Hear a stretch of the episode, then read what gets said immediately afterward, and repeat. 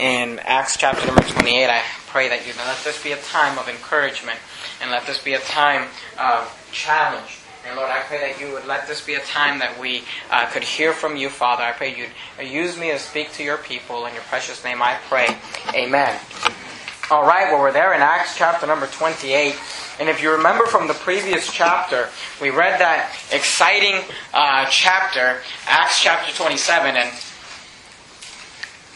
Acts chapter 27, I don't know about you, but to me, Acts 27 and Acts 28 are probably the two most exciting chapters in the entire book of Acts, especially Acts 27. You've got that story there of the voyage, and Paul uh, was on his way to Rome, and they were caught in a huge storm, and they were shipwrecked, and the, the ship was completely destroyed. And, and if you look at, you know, we won't take the time to go through it again. We preached through the entire chapter last week, but if you look at verse number 43 of chapter 27, and the Bible says in verse 43 of chapter 27, But the centurion, willing to save Paul, kept them from their purpose, and commanded that they which could swim should cast themselves first into the sea and get to land. And the rest, some on boards and some on broken pieces of ship. And so it came to pass that they escaped all safe to land. And really that was a miracle of God that, you know, there was, we know, uh, uh, uh, a lot of people on this ship, and some of them couldn't even swim. And God promised them that they'd all survive, and they all survived,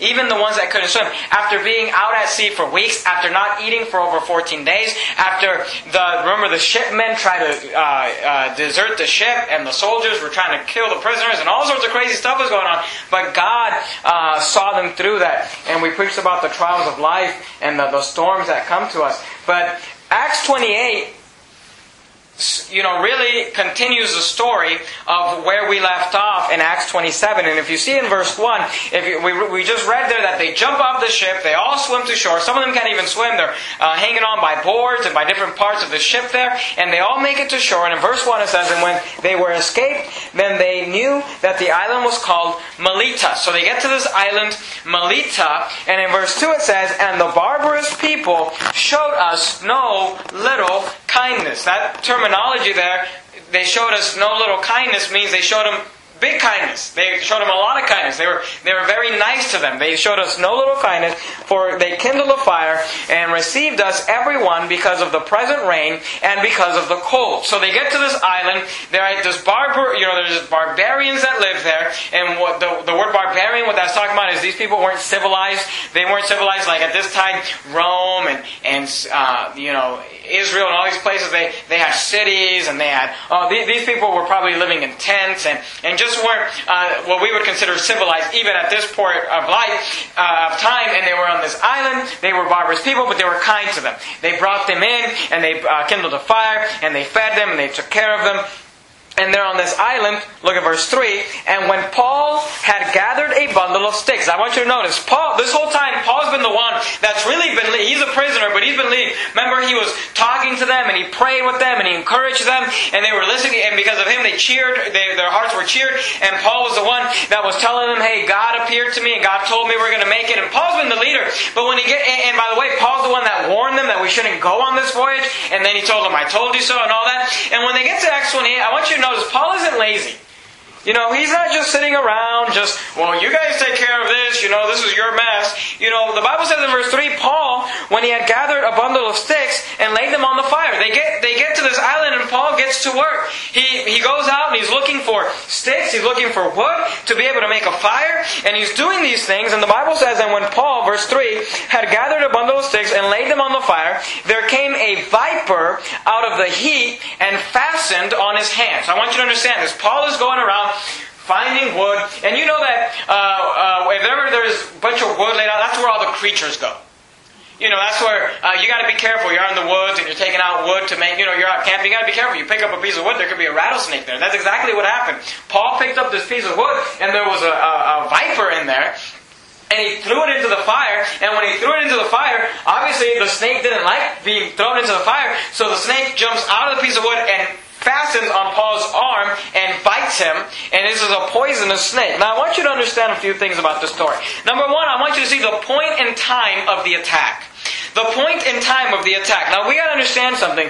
Everything in the Bible, you know, the Bible doesn't just give us great stories because they make great stories. Now they are great stories and praise the Lord for it. But everything in the Bible has a spiritual application. The first thing you gotta understand is this. What does this venomous viper represent? And that's a very easy answer to look at. If you go with me to the book of Revelation, chapter number 12, these are verses we've actually looked at recently on our Wednesday night series, but I want you to see them again. Revelation chapter number 12. If you look at verse number 9, Revelation chapter number 12 and verse 9, the Bible says about Satan, it says, And that great dragon was cast out, that old serpent. You say, what are we talking about? That great dragon, that old serpent, called the devil and Satan, which deceived the whole world. He was cast out into the earth with and his angels were cast out with him. I like these verses because they give us all the titles of Satan. By the way, Satan's name is not Lucifer anymore. That was his good name when he was an angel. That's the name that God gave him. After he got thrown out of heaven, the Bible tells us he is the dragon, he is the serpent, he is the devil, he is Satan. And, and if you're, you're there in, in Revelation chapter number 12, go with me real quickly to Revelation chapter number 20. Revelation chapter number 20, look at verse number 2. Revelation chapter number 20 and verse 2, we find there a very similar story, a very similar verse. The Bible says, And he laid hold on the dragon, that old serpent, which is the devil and Satan, and bound him a thousand years. Go back to, to Acts 28. In the Bible, a serpent and a dragon always represent the devil. Do you remember the Garden of Eden? The devil appeared to Adam and Eve, and he appeared in the form of a what? of a snake, of a serpent. The serpent always represents the devil. By the way, the serpent always also represents sin. I don't have time to go through it with you, but if you remember the story in the Old Testament, when the children of Israel, we'll, we'll probably get to it as we preach th- uh, through the Old Testament. Remember the, the children of Israel were murmuring against Moses, and God got upset at them, and He sent fiery serpents, and they were biting the people and poisoning them. You remember that story? And, and, and, and God told Moses that he had to make a, a snake out of, out of uh, iron or brass. I don't remember the metal, but he had to make a snake. And he had to, and he put the snake on the pole, and he picked up that pole and put that, that snake high up in the pole. And anyone, after they got bit by that serpent, um, and they had that venom running through their body, if they would look at that snake, they would be healed. And uh, you, you, have you ever seen the, the, the picture? You know, if you go to like a pharmacy or sometimes on an ambulance, you know, there's that medical uh, symbol and it's like a pole with a snake wrapped around it. Who's ever seen that before? Well, that's from the Bible. That's from the, the book. That's from the story there with Moses when Moses made that uh, uh, serpent there on that pole. And the Lord Jesus Christ in the book of John said, he said, if I be lifted up from the earth, and he makes the reference the same way that, that Moses lifted up that snake in the wilderness, he said, if I be lifted up from the earth, I will draw all men unto myself. And he said, you know, if people, and that was a picture of Jesus Christ. Now you ask this question. If the devil, if the serpent represents the devil, then why did Jesus said that he would have to be lifted up like the serpent? Well, here's the thing. The Bible tells us that Jesus, who knew no sin, became sin for us that we might be made the righteousness of God in him. So the Bible tells us when Jesus was on the cross, he literally became sin for us. And that's why that snake represented Jesus because on the cross, he became sin. And just like on that day, when anyone would get bit by sin, would get bit by Satan, and they'd have that venom running through their body if they were simply look to the cross, look to the pole, and in faith they would be healed. In the same way, you and I today, when you're bit by the venom of the devil today, and you've got that sin coursing through your blood, if you'll simply look at Jesus, you'll be saved. Is the, the story there. But that snake, I want you to understand, represents the devil. It represents sin. It represents wickedness. Paul, I said number one, I'd like you to notice the point and time of the attack. You need to understand this. Paul just came out of a very major trial in his life. He spent weeks out at sea. He spent weeks, you know, almost gonna die, almost gonna starve, almost was gonna be killed. Out in this horrible storm, they couldn't even see the sun, they couldn't see the moon, they couldn't see the, the stars, they, they didn't know if they were to live. It, it was a horrible trial. They finally come out of that trial they get onto the land. Safety. They find some fire and some food. Paul's just trying to move on with life. Notice he's not doing anything wrong. He's working. He's going around finding sticks to throw in the fire, just trying to make the best out of a bad situation. And at that moment, the Bible says a viper comes out of the, the, the fire there and fastens on him and bites him. And that has that venom. The Bible tells us it was a venomous beast and it courses through his body.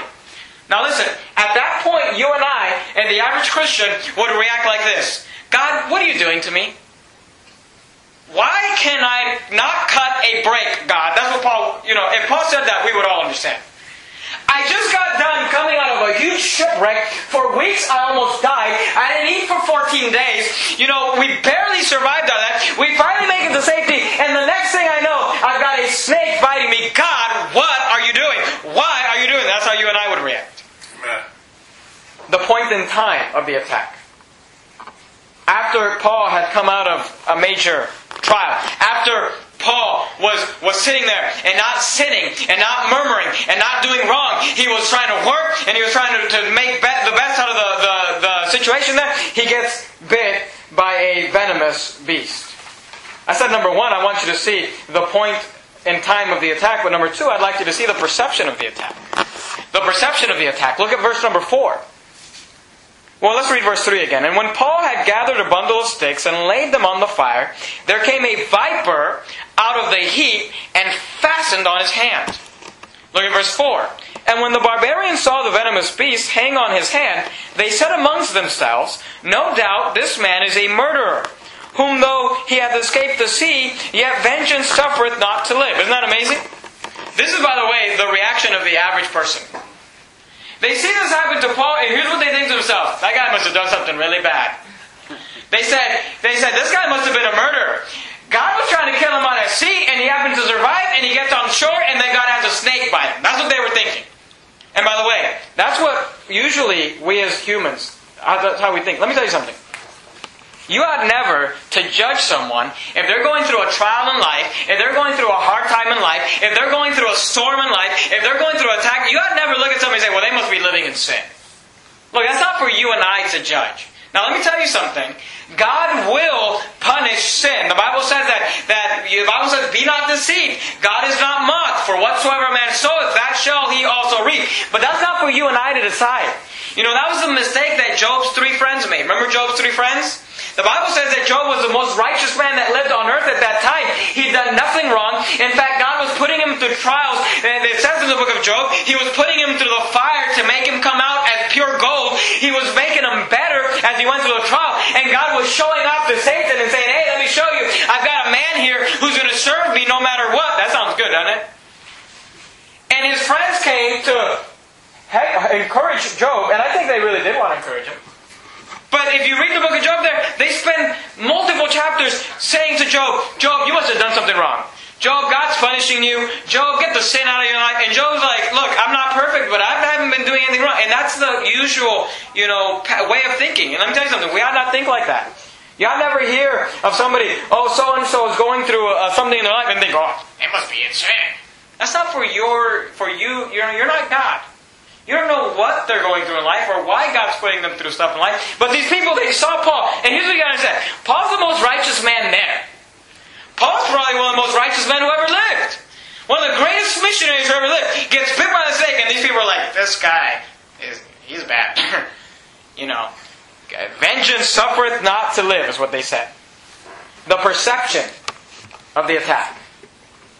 He got attacked and people were like, this guy's got issues. He's got sin. He's got God's trying to get him. Vengeance, you know, is trying to get him.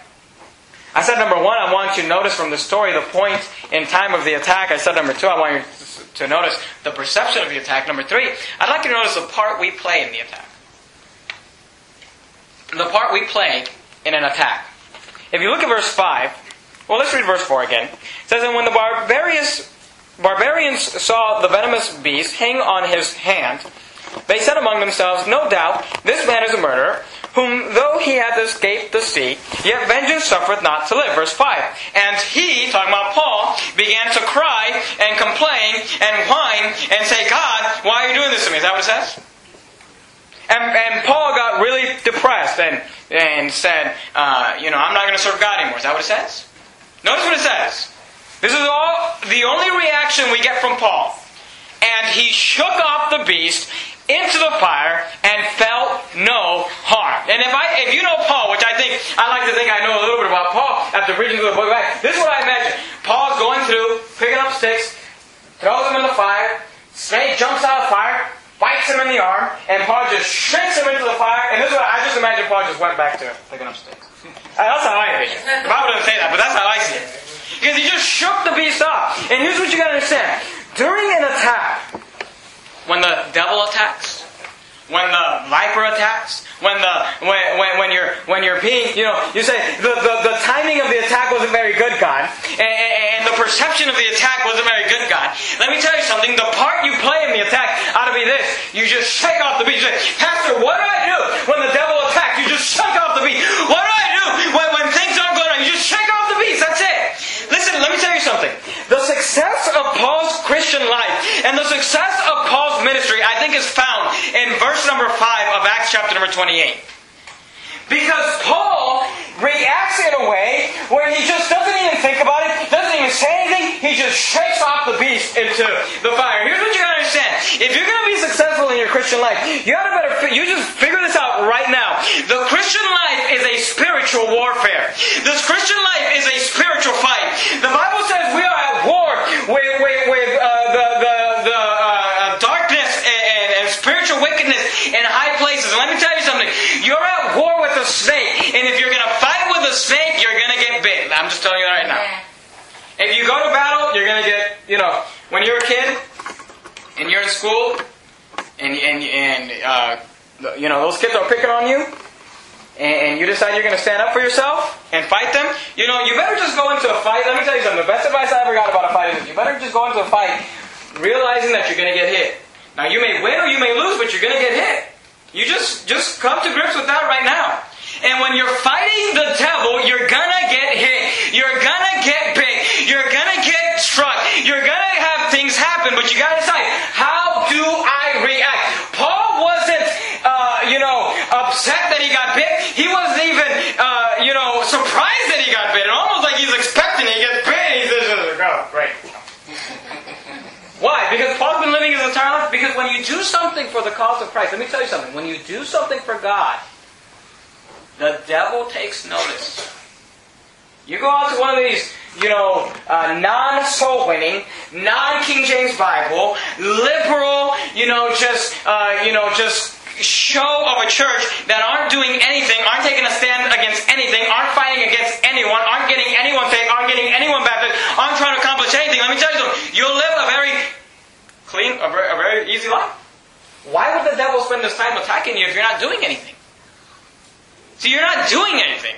Why would he attack you? He attacks Paul because Paul's doing something. And his reaction was this you shake off the beast. The secret to Paul's success, I believe, is this. When you get bit, you just got to learn to shake off the beast. You don't get mad because you get bit. You're in a fight with the. When you're in a fight with the snake, you better just. You're gonna get bit. You're gonna get bit, but you shake off the beast. Go with me real quick to James chapter number four. James chapter number four. And let me tell you something. You can't fight against the devil, but you can shake him off. The Bible says in James chapter number 4, look at verse number 7. James is right after the book of Hebrews. James chapter number 4, and look at verse number 7. James chapter number 4 and verse 7, the Bible says, in James 4 7, Submit yourselves therefore to God. Look what it says.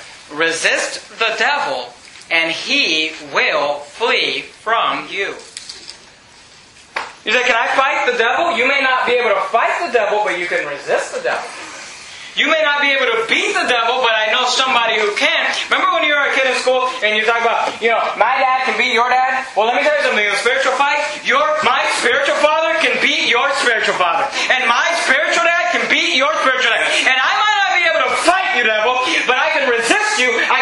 I you up, and I'll let God take care of the rest. Amen. That's the Christian life, my friend. And, and here's the problem with us Christians: we're trying to go into battle and try to make sure we don't get wounded. Try to make sure we don't get bit. If you just go in thinking, I'm going to get bit, but I'm going to shake it off, you'd, you'd be a lot more successful. Amen. Go back to Acts chapter number 28. I want you to notice We said number one, the point in time of the attack. Number two, the perception of the attack. Number three, the part we play in the attack. Number four, I'd like you to see the purpose of the attack. In James chapter number, I'm sorry, in Acts chapter number 28, you look at verse number, we'll look at verse 5 again. And he shook off the beast into the fire and felt no harm. Now, I, I, I want you to notice something. The Bible says he felt no harm. Do you see that?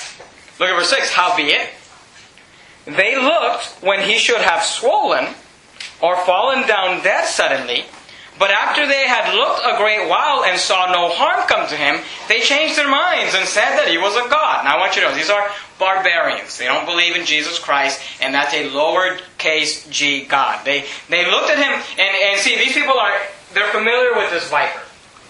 And they've seen before, when a viper strikes, usually the people get swollen, usually people fall over, maybe they start forming a mouth, maybe they die, and they're just sitting there watching because they just saw Paul get, he got bit, shook the beast into the fire, and they're just sitting there watching to watch him die. Because that's what normally happens when the snake bites. But Paul was a little different. The Bible says Paul felt no harm. Let me, let me tell you something. If you're in the will of God, let, I hope you understand this and don't take this the wrong way. But do you know that as a Christian, when you're smack down in the middle of the will of God, you are literally invincible. You say, what are you talking about? Well, I'm saying this. The devil can strike at you all he wants, but you're not going anywhere until God says you're done. You understand that? Your, your life isn't done. You say, well, my finances are a wreck. Well, my marriage is a wreck. Well, my children are a wreck. Well, let me tell you something. It doesn't matter how you get attacked. It doesn't matter how many times you get bit. It doesn't matter what you do. When you're in God's will, you are invincible. You are not done. Paul was not done. God told Paul, remember the same thing that got Paul through the two years of prison? Remember the same thing that got Paul through uh, all, you know, the, the death threats and all the death attempts of his life? The same thing that got Paul through the shipwreck is the same thing that got Paul through the snake bite. It's this. God told me I'm going to Rome, devil, and if you want to bite me, if you want to, you know, uh, put me out to sea, if you want to send a storm, whatever you want to do, God said I'm going to Rome. I'm going to Rome. Amen. And you are literally invincible. I was, I was talking on the way to just with uh, Miss Shari and Natasha. We were talking about their grandmother was in a horrible car accident. She was walking and she was hit by a vehicle. She's 75 years old, right? And, and the accident was something that would kill any one of us. And this little old lady with a little bit of a feisty attitude, from what I understand, survived. So, well, why is that? Well, here's the thing. You're not going anywhere until God decides you're going somewhere. And if you can get, you know, you say the devil can hit me with a truck and the devil can, you know, bite me with a snake and do whatever he wants. But until God decides, here's where you're going, here's when you're leaving. But let me tell you something. You say, well, Pastor, I'm going to go play in traffic. Don't do that. Because here's the thing. You got to be in God's will. I heard of a, we're talking about snakes, so here's a good snake story. I heard of a missionary family when I was a teenager or so. Out of a missionary family who was, who, it was a husband and wife and they had a few children. And they went to, I, I want to say they went to some village in Africa as missionaries. And while they were there, they encountered multiple venomous snakes, actually. And I'm not making the story up. I mean, uh, the person that told it to me might, might have made it up, but this is what I, what I heard. This missionary couple, you know, there was many times where they woke up in the morning, went out their front door, and there was a snake right in, at their front door, you know, venomous snake. And they got scared. The wife got scared. And after a certain amount of time, they decided that there, where they were, it was not safe to raise their children. They were afraid that their children uh, would be bit by a snake and have an issue there. So they decided to leave the mission field. They decided to leave God's will and go home to Texas. True story. This family had been in Texas for about three weeks after leaving the mission field. They were getting ready to uh, leave to go grocery shopping or something. And the kids uh, were running out to get in the vehicle, and their youngest, I believe it was a son, a toddler, running out into the driveway, fell into a ditch where a rattlesnake and all the little baby rattlesnakes lived, got bit multiple times, and died. Now listen to me. They left God's will because they were afraid that a snake would bite their child. And when they left God's will, a snake bit their child. Let me tell you something. I'd rather be in God's will and know that God's going to protect me. Know that God's going to see me through. Know that God. See, here's the thing. People say to me, Pastor, I can't tithe 10% of my income. I can't live off of um, 90%. Look, I can't afford not to live off of 90%. I'd rather give God his money and make sure he's going to protect me. I'd rather, you say, well, Pastor, I, I got to work on Sunday. You don't understand. If I don't work on Sunday, I won't be able to pay my. Look, I would rather be in God's will and know that God's going to take care and God's going to be there and God's going to do it than say, well, I got to protect my kid from a whole lot of snakes. And then what happens? When you're in God's will, you're invincible. When you're in God's will, He can't touch you. No one can touch you. No one can do anything to you, Job. When you're in God's will. Amen. But here's the problem. Most of us live outside of God's will. Because we're trying to not get bit. And that, my friends, when you can get bit. But there's no protection there. I'd like you to see the purpose of the attack. Look at verse number 7. It says, well, look at verse number 6. It says, Howbeit they looked when he should have swollen, or fallen down dead suddenly. But after they had looked a great while, they saw no harm come to him, and they changed their minds and said that he was a god. Crazy people. And in verse 7 it says, in the same quarters. Now I want you to understand, verse 7 is in the same context of verse 6. Okay? Verse 7 comes after verse 6. And verse 7 happens because of verse 6. And in verse 7 it says, In the same quarter were possessions of the chief men of the island, whose name was Publius, who received us and lodged us three days' courtesy. Now here's the thing.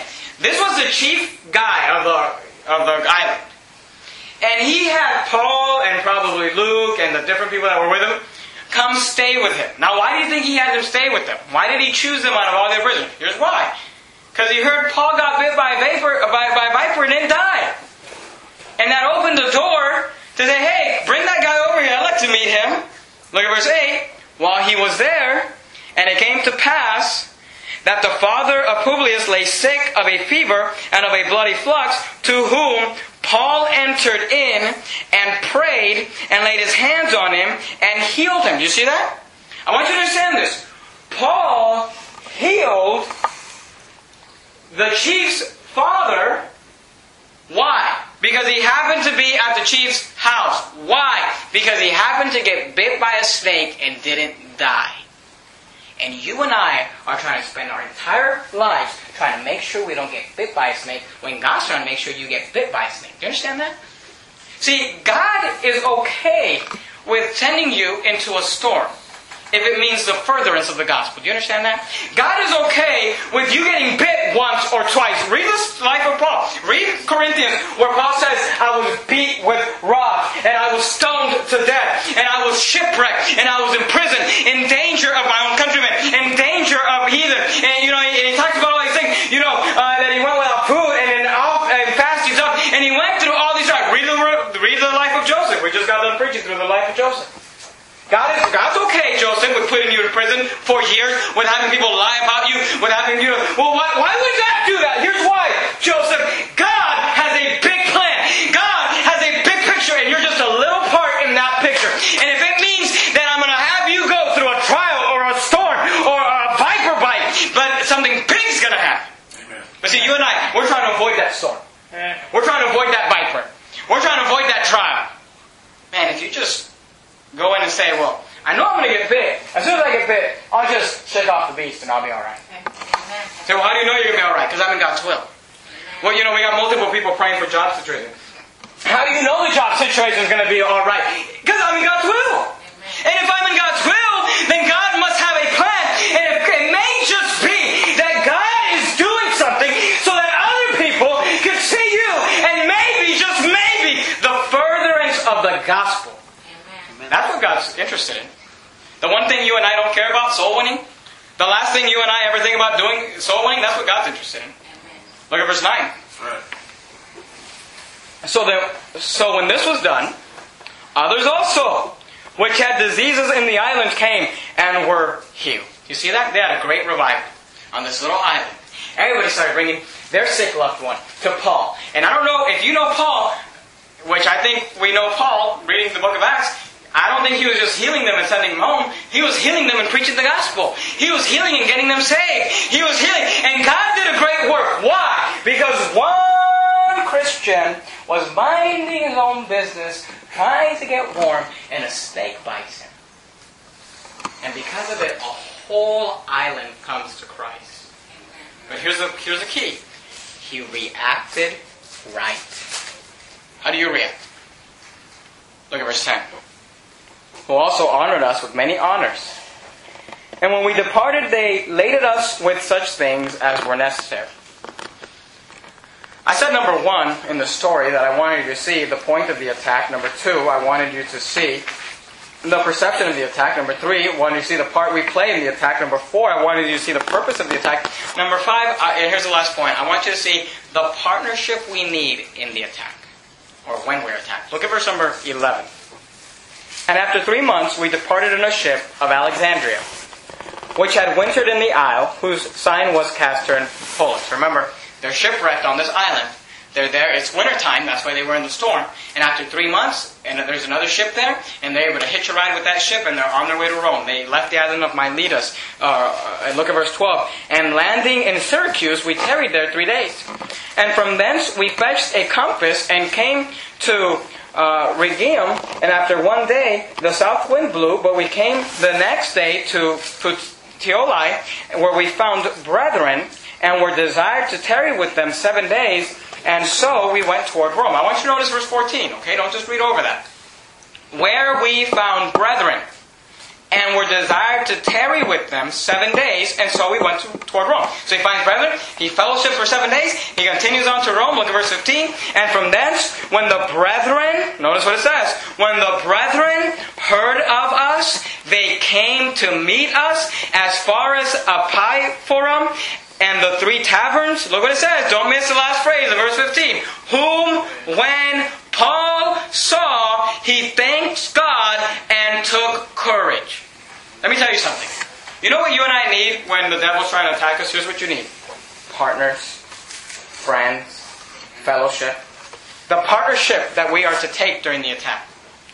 Let me, let me explain something to you. I, I, I, don't know if you understand this. Maybe I don't do a good job explaining this as a pastor, but let me attempt to do it now. Do you know that a lot of the things that we do in church you can get without church? You understand that? You know what you can get preaching on the internet? You know what you can get preaching on the television? Now, let me tell you something. You're by and large not going to find King James Bible, hellfire and brimstone, get in your face preaching. You'll find some watered down sermonette, but you can find preaching. You know that, you know, think about the things we do in church. We preach, you can find that away from church. Uh, we sing songs. You know you can sing songs at home? You know you can find music uh, outside of church. Now, you might not find good, godly, doctrinal music, but you'll find music outside of church. And we have activities. You know, you can find activities. You know, there are, are social clubs that have nothing to do with religion that you can go and join up and, and be a part of, and, and, be part of the Moose Lodge, and be part of the Elk Lodge, and be part of I don't know what, what else is there, the whatever this association and that, and, and the bowling league and this and that. You know, you can find activities to do outside of church. But you know the one thing you cannot find outside of church you know, people say, people, people say, well, yeah, I, I have church at home. See, I, I watch Joel Osteen, and that's my church. Or I download the sermon. You know the one thing you can't download? Is this fellowship with other believers. Because when you're out bowling with the unbelievers, you know that they don't understand the viper bites. You know that they don't understand the trials at sea. You know, when you're out in the world, you know, you can get the preaching, you can get the music, you can find activities, but the one thing you cannot get outside of church is probably one of the most important things you need when you're in a fight, when you're in a battle, when you're in a trial, and it's this partners, it's this friends, it's this fellowship, it's this people that come beside